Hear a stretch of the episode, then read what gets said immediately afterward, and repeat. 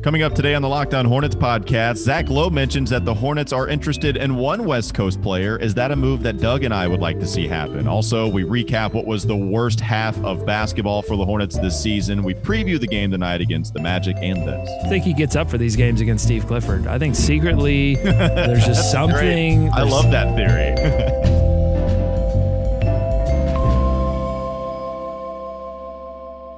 You are Locked On Hornets, part of the Locked On Podcast Network.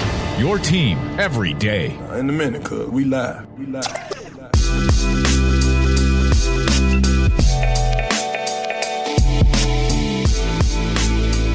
The San Francisco forty-niners doing their best Charlotte Hornets impression by just bleeping the bed in the fourth quarter. Bleeping it. I don't know whose second half performance was worse between the San Francisco forty-niners or the Charlotte Hornets this weekend. But the Hornets, I'll probably go with Charlotte. Boy, that's the worst half they've played all year, Doug. Oh, absolutely. I mean, they couldn't they couldn't score. They could not prevent the San Antonio Spurs from getting into transition. And uh, ultimately, they, they lose this game. And they don't score one hundred points. I mean, I want to talk about the offense a little bit later in the show. But right now, the Charlotte Hornets offense is historically bad. Yeah, it's getting it's awful. Uh, you're right about not reaching the century mark. It's brutal what the Charlotte Hornets are putting up right now. And we've talked about Terry Rozier and Devontae Graham. If they're not hitting, then you don't have a shot to win a game. And they were bad in this game against the Spurs. Six of twenty-three collectively, Terry or thirty-three collectively, I should say. Terry Rozier shot three of twelve. Uh, no, twenty-three. I can't add three of twelve. And then Devontae Graham, three of eleven. So both of those guys were very bad in this one. And I, a conversation about Devontae, Doug, I wanted to talk about it a little bit with David because I feel like he brought that up on Friday about Devontae Graham a little bit. Is it time to have a Devontae Graham conversation? Um, I'm interested. It's been rough sledding for him, man. So it'll be interesting to see if Devontae can pick it up here. It might be. And also note that Coach Borrego has shortened up the rotation uh, pretty significantly over the past couple of games. And when you shorten up the rotation, that means more minutes for Graham. It means more minutes for Rozier. And it means that their impact or lack thereof is felt even greater. And Graham had already played quite a bit before Borrego shortened the rotation. I mean, he was one of the league leader in minutes played, I believe, if I'm not mistaken, um, for how much he was being out there for the Charlotte Hornets. It, yeah, that might be that might be a little strong with some of the other stars out there, but he did play quite a bit because the Hornets had played so many games to that point until they went to Paris, and maybe it's evened out a little bit more. But that'll be an interesting conversation to have. We'll talk about that a little bit later on in the show today. Want to lead off with Zach Lowe's mention of the Charlotte Hornets. Zach Lowe put out an article on E S P N about some of the things that could happen at the trade deadline, and the Hornets were mentioned. He said the Kings should get something good for Bogdanović, and he had, he mentioned um, the Lakers and the Hornets have been interested in Bogdanović. At least they've expressed interest in acquiring the Sacramento Kings player. And so he writes, the Kings should get something good for Bogdanović, at least a first-round pick. They can wait and see if offers fatten closer to the deadline. At that point, it's time to decide if the return outweighs the benefits of re-signing Bogdanović. So, Doug, I ask you, what's the deal with Bogdanović, and how do you like a possible acquisition of him with the Charlotte Hornets? Not to be confused with Bojan Bogdanović, who was often linked to the Charlotte Hornets in the Clifford era. So now we've evolved into the Borrego era, and now they now they are being linked to Bogdan Bogdanović. Yep. Exchanged a J for a G this time. Yeah, and and you wonder if they, you know, if their interest in Bogdanović, who is primarily a, a bigger shooting guard or or maybe a small forward and and can shoot well from three, is mainly an offensive player, but is is a decent defensive player as well. What does this mean about their thoughts in terms of Miles Bridges and his future with the team? If if these interests are are truly there and they have been there, you know, recently, what does that mean about Bridges? And the other thing I'll say about Bogdanović is, you know, right now it's been a disappointing year for him. Uh, he's averaging fourteen, three, and three. He, Walton has had him sort of oscillating between the bench and the starter. Bogdanović wants to start and has made that clear, and the Kings just keep bouncing him back and forth in the rotation as the Kings continue to flounder and disappoint generally on their season. And so I, I'm interested that the Kings could get a first-round pick. I don't think that's a great idea, by the way. I don't think the Hornets should do that. I don't think the Hornets should give up a first-round pick for any player at this point, that within reason. Uh, so those are my general thoughts on Bogdanović. No, I agree with you. I don't like this move at all for the Hornets. And I actually kind of like his game. You know, you look at his effective field goal percentage, it's pretty good. Um, shooting forty-three percent from the field after shooting just really forty-two last year, so not a huge increase, is shooting ten percentage points better than what he did last season. You mentioned the amount of rebounds and assists. He's really on par with what he's been the first two seasons. One thing about Bogey, as they like to call him, Doug, is he's almost twenty-eight years old. Uh, he's going to be twenty-eight at the beginning of next season. So he's twenty, twenty-seven and a half right now, a little bit older. And I think this team should be taking chances on younger guys, right? This is a, a, a situation where if, if they're going to be looking for a first round pick, then I'd rather just keep the first round pick from the Charlotte Hornets. And, you know, I would have to imagine that this has to come with some type of protection, right? I mean, you're not just giving a first round pick to the Sacramento Kings willy-nilly if that's what they're trying to ask for. And at that point, if they want something unprotected, then I just don't see um, how feasible it is to try to go after this guy. I like his game. I mean, this isn't really anything against Bogdan Bogdanović. I just don't want him on the Hornets roster, given what Zach Lowe mentions it might take to uh, to get him in return. And the, the other thing is, too, he would be a restricted free agent after the twenty twenty twenty-one season. And so that presents some interesting things there. Like, you could give him the qualifying offer. So it puts, if the Hornets were to acquire Bogdanović, it would put them in the driver's seat. So it wouldn't be like they would give up a pick and then immediately lose Bogdanović. But it also puts the Hornets in a position where they might have to overpay for Bogdanović in the future if another team Uh, put in put in a big offer for him, and, the, and then the Hornets had to match. So, yeah, I just something about this just doesn't land right with me. It feels like the kind of deal the Hornets would have done in maybe previous years when they were really interested in getting and acquiring sort of players like Bogdanović, who had a disappointing year. Let's get in there, try to get him in into our system and figure things out. But that's it doesn't seem like where where you want the Hornets to go right now. Well, it, it just doesn't seem like a high ceiling player, and that's what I want to swing for right now. I want to take chances on younger guys that have a higher ceiling than what Bogdanović does. So this is his third year in the league.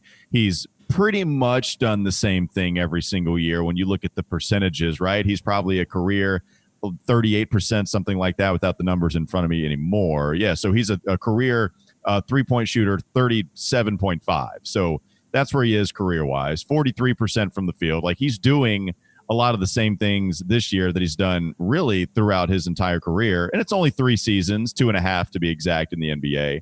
But he just doesn't seem to have that high ceiling. I would rather just hold on to my first-round pick unless I, I don't know what you would be able to get. Miles is interesting. You mentioned him, but I don't. I just don't see it. Makes sense for the Lakers. I mean, he's a good third, fourth yeah. piece or or possibly a player that you do bring off the bench. And, and he has the capability of being a twenty and five guy on, on a given night. And so that's that's a valuable thing in this league. I just sure. don't know that it's a valuable thing for the Charlotte Hornets next season and beyond. Um, but we'll see what happens. Yeah, he does make sense for the Lakers, and I think a Marvin Williams might make sense for the Lakers. And at the end of this piece that Zach Lowe writes, he does mention other names to look for. He mentions about four or five in total, but two of them belong to the Charlotte Hornets, at least right now. And he mentions Marvin Williams and Malik Monk as guys to watch out for. I think we've all known about Marvin for a while. Uh, we speculated about Malik. I think it's interesting that Zach Lowe puts Malik Monk in there. And we know that the New York Knicks Um, report came out. Ian Begley comes out saying they were really interested in Malik Monk. And it's something that would make some sense if the Hornets moved on from him, because it's not exactly like it's worked out extremely well here, the former first round pick. So it'll be interesting. Real quickly, before we take our first break, Doug, Chris, uh, Chris Sheridan continues to stoke the fire on Andre Drummond to Charlotte. Uh, how real is this in your eyes, the fact that the Hornets might still acquire Andre Drummond? Not very. I mean, this seems like it's in that category of, okay, I'm trying to figure out some destinations for Andre Drummond. It seems like Drummond is going to go somewhere. Charlotte has been mentioned in connection with Andre Drummond for years. Maybe there was a connection a year, two years ago. I don't feel like this is a, an extremely real possibility. Um, and I hope it's not, by the way. I mean, to me, acquiring Andre Drummond without moving a Nick Batum contract is worst case scenario. Not doing anything is actually up there in terms of the things that the Hornets could pull off at the trade line, trade deadline. Like, not doing anything would actually be okay in my mind. Oh, but, that would be, yeah, it'd be fine. Yeah, but acquiring Andre Drummond f- and not moving significant salary, to me, is like worst case scenario. Yeah, you would have to get rid of a contract that is not expiring this season, and then Andre Drummond doesn't sign. That is the reason that would work out. And Andre Drummond, you know, if he would opt in, then that would be, you're right, the, or you're right, the worst case scenario for the Charlotte Hornets. We'll talk a little bit about what happened this weekend, even though it was pretty brutal. The second half was the worst half of the Charlotte Hornets season, and uh, we'll dive right into it. It's going to be a lot of fun. It's up next on the Locked On Hornets podcast. This is Locked On Hornets. But give me some positives. As that would annoy me as a head coach. I'd be like, look, you, you can't lose to the Bulls by twenty and come away and go, well, you know, let's look for some silver linings. Silver lining, game over. Next game. It's time for more of the Locked On Hornets podcast. Thanks for joining us on the Locked On Hornets podcast, recapping this game against the San Antonio Spurs. Second half was brutal, Doug. We mentioned it at the top of the show. Um, you look at Devontae Graham, he goes three of eleven. Rozier goes three of twelve. And really the only bright spot in this game is Miles Bridges, who now has a few good games in a row offensively. twenty-five points, four of nine from three-point land, ten of nineteen overall, and thirty-seven minutes played. You start to look at his stat line the last three games, ten of nineteen in this game against the Spurs, eight of seventeen against the Wizards, six of ten against the Knicks, and that Uh, ends his good three-game stretch with the Hornets. But that's really the only bright spot that's kind of happened here recently. Awful, awful second half offensively. Borrego gets out-coached. Greg Popovich, one of the best to ever do it. But, boy, I mean, did he show it off in this game against Borrego, and the master got the best of the student. Yeah, you scored twenty-five, uh, thirty-five points in the second quarter to San Antonio's twenty, and you end up going into the into the second half with a lead. You get outscored twenty-nine to eleven, and then you simply can't make the adjustments necessary in the fourth quarter, only scoring sixteen to San Antonio's thirty-five, and you end up getting blown out in this game. And a lot of it happened in the fast break, off turnovers, bad offense. And, you know, I've seen this a couple of times. Devontae Graham going up against some taller guards, some taller defenders, DeJounte Murray and Derrick White, chasing Devontae Graham off of these screens. Nobody's going under on Devontae Graham anymore, by the way. It's, it's just not happening. You saw players make that mistake early this season. It opened up things for, for Devontae Graham. Those kind of things aren't happening, but Devontae Graham is still pulling up, and he's just not knocking it down. And uh, th- there were just a couple of opportunities for him to get inside and do some things that we've seen Kemba Walker do in years past, to get inside and finish at the rim. And he's just, he's not doing it. And when he tries to do it, he's not doing it well. And it's leading uh, to eight-point efforts. And he's moving the basketball. I mean, you can't fault him for that. It's not like he's being selfish and missing. He's just missing and, and having nine or ten assists a game. Yeah. Do, is it time to have a conversation about Devontae Graham, Doug, about, sh- I mean, should we be scared? Uh, should we think that this first half performance from him was possibly a mirage, and, and maybe even a little bit before the first half completely comes to an end? But he only shooting only thirty-seven percent. The two point field goal percentage has not gone up. And even you said when we talked about it last week, it's not like you can expect that to go up before season's end. The three point percentage has gone significantly down. I believe he was hovering around forty-two at something, something like that, um, after a pretty good sample size. And now he's all the way down to thirty-seven, close to thirty-eight. I, I'm worried about him. I, I still think he's going to be a good player. It's not somebody that you sell on high. I mean, that that's not what you do, but it's been really bad. And it's beyond just the ten-game bad slump that he had after the Nets performance. I mean, he's been consistently bad, really, since that Nets performance. Yeah, I'm not going to make any, like, overarching judgments. Just like I wasn't, I don't think I was ready to make those same judgments when he was playing well at the beginning of the season. I wasn't ready to declare him an all-star. I wasn't ready to declare him a star. I think Devontae Graham's story, clearly there are some chapters left to be written. But I think the best part about Devontae Graham and P J. Washington is that we know that they can put the work in in the gym. Like, we know that about Devontae. He did that and improved his three-point shot. And so I, I think that uh, I'm I'm interested to see where the Devontae Graham story goes, but it might have to happen in the offseason. I'm not sure I mean, it's got to get better than this. I mean, the three of eleven, two of eight from three, like that's not that's not going to do it. I mean, right now, the Hornets' offense is historically bad. I mean, we haven't seen these levels of points per possession relative to the rest of the league since the last year of the Charlotte Bobcats, uh, uh, fourteen fifteen. So that was, uh, they were twenty-eighth in the league at that point in points per possession. Right now, they're twenty-fifth according to Cleaning the Glass. I'm sorry, that fourteen fifteen was the first year of the Hornets. But we haven't seen it since, like, right before that last playoff era when they were still trying to figure themselves out offensively. But that team could play defense. This team can't play defense either. And right now, they're twenty-seventh, according to Cleaning the Glass, in turnover percentage. That's leading to bad offense and bad defense. And they're simply not getting to the free throw line. This is not a physical team. it's, it's like the...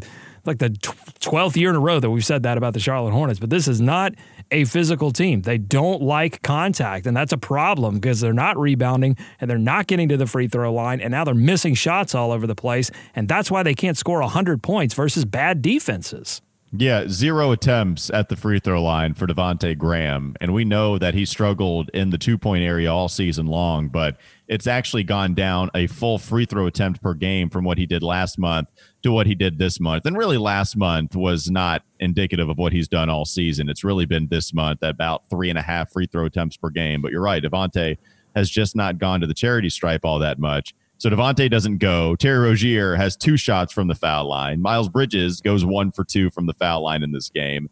Willy Hernangómez goes four for four. Cody Martin, one for two. Monk, two for two. And that was it. Those were all of your trips to the foul line in this game against San Antonio. You want to hear some interesting offensive numbers? Again, all of this according to Cleaning the Glass.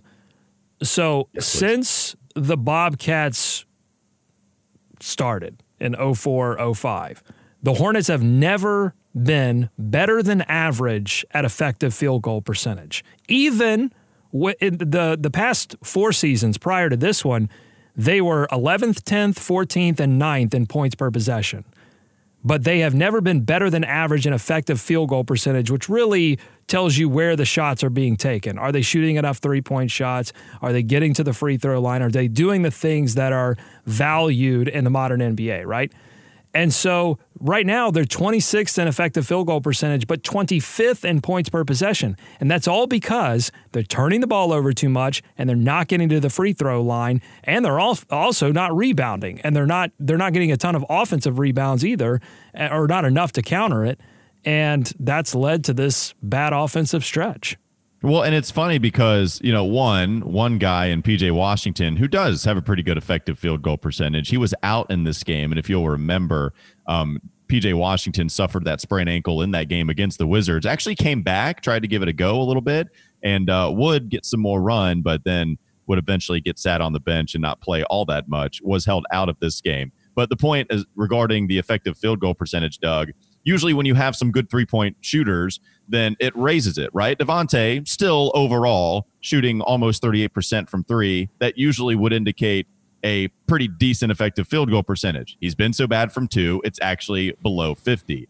Um, you look at P J. Washington, it's actually pretty good. T- uh, Terry Rozier, I'm trying to pull up his effective field goal percentage right now, but that's someone that's been very good on the catch and shoot, maybe not necessarily as the primary ball handler.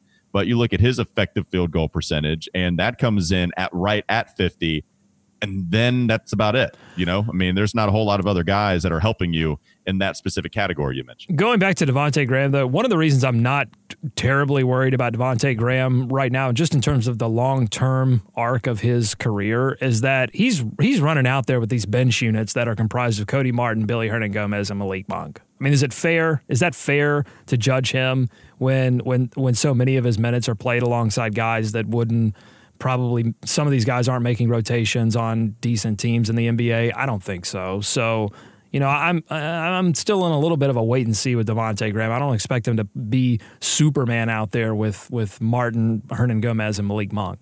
Oh, I think it's easy to argue on either side of the fence for Devontae. I think your point is well stated. I also think him going up against second unit defenses is something that is in favor of saying Devontae is not it. You know, there's a couple of guys. I think, I think either side of the fence is pretty, it has enough substantial evidence to argue on either side, but you're right. And yeah, there's a couple of guys that he's running some offense with that don't exactly help Devontae Graham be the best player that he can possibly be. We have one more segment on today's episode of the Locked On Hornets podcast coming up. This is Locked On Hornets. You give me a new adjective. God, you're just messing this up. I, you know, I just I spend some time away from the show, and you're still the same old Walker. All right, yeah, give me a new adjective and give me a plural well, noun. I, well, I, I've already thought of my plural noun now that you mentioned it. How about? Uh, well, I don't even know if this is plural. How about grape jelly? Does that work? Grape oh jelly is the noun I was going to get. A plural noun. This isn't hard. It's time for more of the Locked On Hornets podcast. Walker, I've been passionate on this episode because we've got the trade deadline coming up, and the Hornets, the offense is not playing well. Some things have to change. Certain players aren't playing well. I'm fired up because our listeners are fired up. Our listeners are passionate about this show. And if you listen to this podcast, you hear all of the passion that we put towards our great advertisers that work with us and work with Locked On to reach sports fans. But here's what you might not know. Locked On Hornets is a great way for your local business to reach passionate Hornets fans. Unlike any other podcast, Locked On gives your local company the unique ability to reach local podcast listeners, and not just any podcast listener, a Locked On podcast listener. If your company wants to connect with Hornets fans and a predominantly male audience that is well-educated, has disposable income, then let's put your company right here on this Locked On podcast. Local fans love to support local businesses and local podcasts. Here's what you do. Text the word advertising to three three seven seven seven. That's three three seven seven seven. Or you can visit lockedonpodcast.com forward slash advertising and let us know who you are. We'll get our team to help your team. Once again, text the word advertising to three three seven seven seven or visit lockedonpodcast.com forward slash advertising. We look forward to hearing from you. Unfortunately for the Charlotte Hornets, the Hornets have almost become a get-right game for teams' defenses. We've talked about how bad the offense yeah. has been for Charlotte, and how about even against the uh, the Wizards, Doug, the worst defense quite literally in the N B A. The Hornets only put up one hundred seven against them, and that was after a good first half. So it really was a second half that wasn't so good for the Hornets. They put up ninety-seven in a win against the New York Knicks, at one oh three against the Bucks, eighty-three their last meeting against the Magic, eighty-six against the Nuggets before you can actually get to something respectable, and one twelve against the Portland Trail Blazers. Well, and and, and that that the- that's important. That game you had guard guards playing well, but you also had them getting to the free throw line. I believe Devontae, I think he had maybe more than ten free throw attempts in that game. So they were getting to the free throw line, they were attacking the rim, and they weren't turning the basketball over. The Portland Trail Blazers game, even though they lost, it was a close loss. That game illustrates what the Hornets this year have to do to play competent offense, because they're not going to play great offense because they don't have the talent. But to play competent offense, they have to do certain things that they are just simply not doing right now. And and maybe it's the fact that Dwayne Bacon's not playing. Maybe it's the fact that Nick Batum's not playing. I mean, you have to look at this shortened rotation and ask some questions, I think fair questions, about what's going on with this team right now and why they're not playing well offensively. Yeah, Devontae Graham had thirteen free throw, or excuse me, he had thirteen three-point attempts. Actually, in this game against Portland, only had one free throw attempt. Okay, well, that's what I, you know, that's what I meant. Free throw, yeah, three-point. Three attempt. No, I looked at it and I thought I was going to agree with you. That was not to clown you. That was, oh, wait, yeah, you're right, Doug. It was thirteen, but it was actually the three-point attempts that they had. But it was the only last, it was the uh, really the last game that they put up a respectable outcome, one hundred twelve points, I should say. And then the two games before that, ninety-two and ninety-two against the Suns and the Jazz. I double-digit city, man. I mean, this is what the Charlotte Hornets have been putting up right now. And they've got the game against the Orlando Magic tonight in the Spectrum Center. They only put up eighty-three in the last meeting that they played. We know that Orlando is a very good defensive team. We know Steve Clifford very well. He's always been a very defensive-minded head coach. I can't imagine much is going to change, especially if P J. Washington is going to be out again. Yeah, I mean, P J had a really good game last time, Doug. Uh, no, for sure. I mean, P J's an important part of this offense. I mean, I think he he helps it in a variety of ways because he can score essentially at all three levels. And, uh, you know, he's a player that just seems like he's always open. I, I mean, I just I, maybe defenses have been so focused on adjusting to Devontae Graham that they haven't had the opportunity to really adjust to P J. Washington, but he just finds ways to be open from from the three-point line, and he knocks him down. And so that's something that this Hornets team desperately needs. Orlando right now on a five-game losing streak. I'm not sure that that matters because you remember they played Orlando uh, a few nights ago, and Orlando was coming off this just terrible road trip. They were yeah. tired. They were busted. It just seemed like the opportunity the Hornets needed to get back on track, and they couldn't take advantage. So I, I don't have much hope for this game against Orlando. This was the start of the Malik Monk ascension. This was the game where he played twenty-two minutes, went eight of thirteen, scored twenty points, and then it was the game uh, in Paris against Milwaukee where he went for his career high when thir- with uh, thirty-one points. And then we've seen Malik, you know, be a part of the rotation, not exactly the most efficient the last couple of games, but still being very, uh, very much a part of some of the offensive success that they've had. So this was the start of that. The two people that had the best games offensively against Orlando the last time out, it was Malik Monk and P J. Washington. So, Doug, as we play the four B's challenge, will one of those guys be your number one pick? Or is it my pick because I don't know how to play the rules of this game? Uh, correct. Yeah, the rules state that you are still have honors because the last two games we have tied one one. You have to go back to three games ago when I went two and oh. So I'm, I'm still, you still have the honors because you have the honor of uh, losing the last time. So, yeah, you still have the first pick.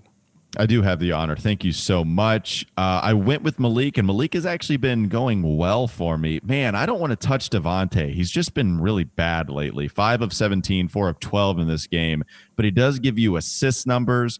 Man, it has been a while since I've gone with Devontae Graham. I talked myself into it. Give me Devontae. Devontae at least gives you the assist floor. And the one thing I think you like about Devontae is even if he's shooting poorly from the field, the assist numbers have been there. I mean, he's averaging over seven a game this season. So that's a nice floor, I think, to have. I'll take Devontae. All right, then I'm going to go with Malik Monk as my high. I think he gets uh, – I just think he gets up for these games against Steve Clifford. I think secretly there's just something – I love that theory. There's something going on there. Monk and Clifford just never saw eye to eye about what Monk was or what he could be. And so uh, I think Malik Monk definitely gets up for these. So I'll take Monk.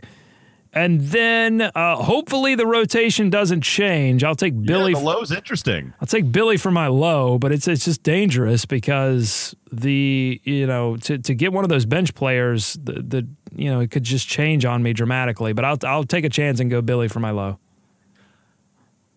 Yeah, it's interesting because of the shortened rotation. Uh, Cody Martin has been a guy that's gotten in there, and we know that he's probably a good guess for the low, but I'm going to go with Marvin Williams. Marvin has been getting a lot of minutes, twenty-four minutes in this game against the Spurs, but only four points, only four rebounds for him.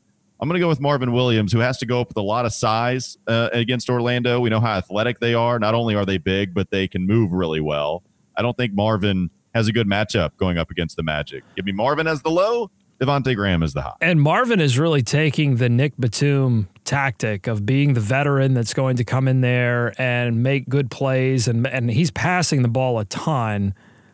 You know, in a season where you cared about the Hornets winning, you I would come on here and say, hey, maybe Marvin needs to take a few more shots, but obviously that's not what this season is about, so you're probably okay with Marvin Williams just coming in, Uh, keeping his body healthy, not taking too much contact, passing the ball, making good plays, and uh, you know, not taking any shots away from some of the young players. You just wish these young players would, would knock a shot down.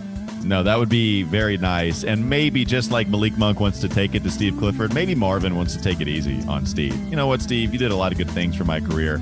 I'll let you have this. Thanks, one. Steve. Thanks. Yeah, thank you so much, Steve. Thanks for listening. And remember, you can subscribe to this show on Apple Podcasts, Google Podcast, and Spotify. We'll be back with you tomorrow to recap the Orlando Magic.